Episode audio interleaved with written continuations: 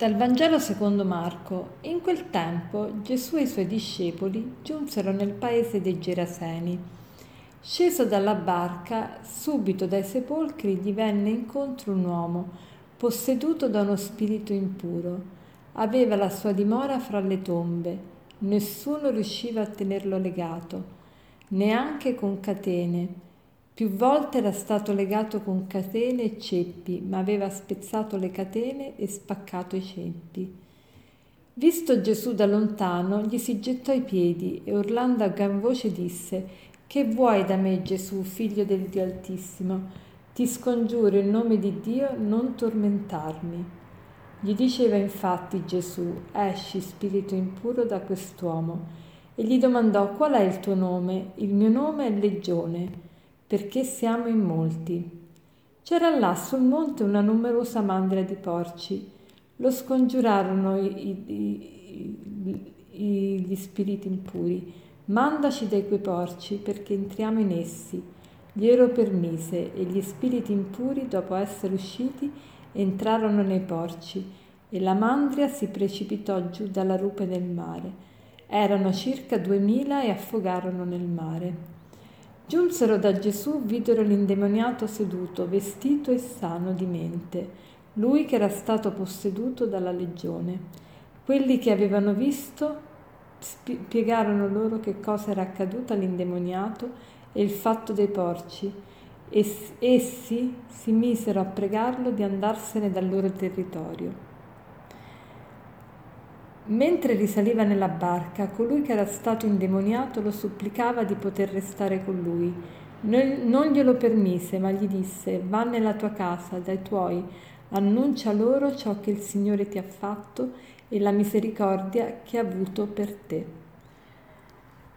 Oggi abbiamo la storia di un indemoniato e noi a prima vista diciamo ma che cosa ha questo indemoniato in comune con noi? Noi non siamo indemoniati, non, cioè questo fatto non ci riguarda. A ben pensare però ognuno di noi in un certo senso è posseduto da uno spirito impuro, ossia tutte le volte che desideriamo con veemenza, con ardore, qualche cosa di peccaminoso o, o che fomentiamo qualche vizio, anche noi in un certo senso siamo posseduti, anche noi in un certo senso vaghiamo nelle tombe, perché? Perché il vizio ci porta alla morte, alla morte spirituale, se non, se non tante volte anche alla morte fisica. E inoltre non solo vaghiamo eh, tra, tra, le tombe, ma anche noi eh, niente ci, ci frena, cioè non ci sono ceppi, non ci sono catene. Quali sono i ceppi e le catene? I comandamenti di Dio, i ragionamenti umani, i consigli che riceviamo, niente ci riesce a frenare quando abbiamo una passione veemente che vogliamo soddisfare.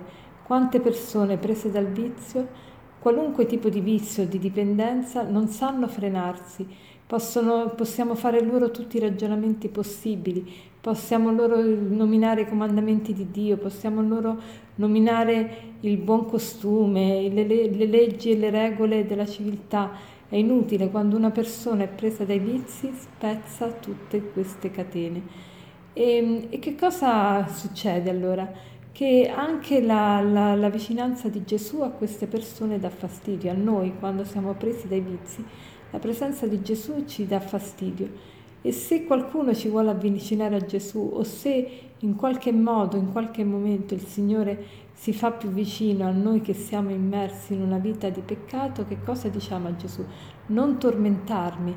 Quanto spesso chi si avvicina a Dio dopo un po' pensa che questa vicinanza con Dio gli ha procurato più mali che beni. Ah, come stavo in pace prima quando potevo rispondere con le parolacce a chi mi, dava, mi faceva del male, invece adesso mi sono avvicinata a Dio, Dio mi ha, mi ha complicato la vita.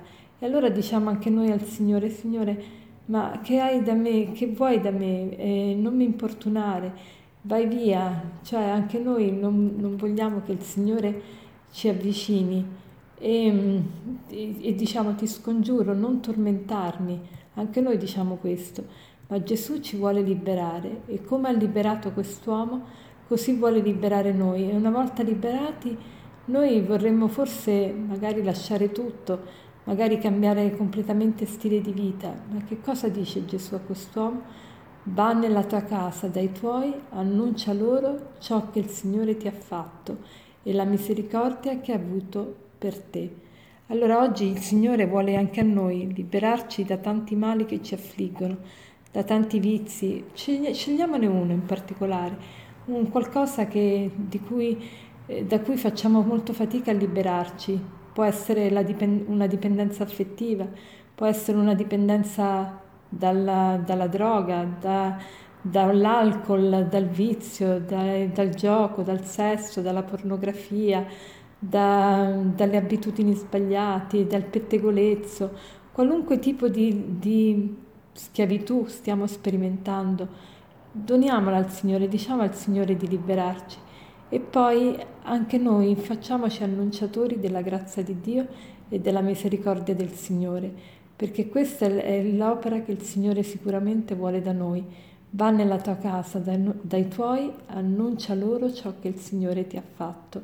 Queste sono le parole che Gesù vuole pronunciare anche a ciascuno di noi e prima di tutto vuole liberarci da queste dipendenze. Andiamo con fiducia a Lui e per concludere vorrei citarvi questo aforisma che dice così, la virtù non consiste nell'astenersi dal vizio, ma nell'astenersi dal desiderio del vizio.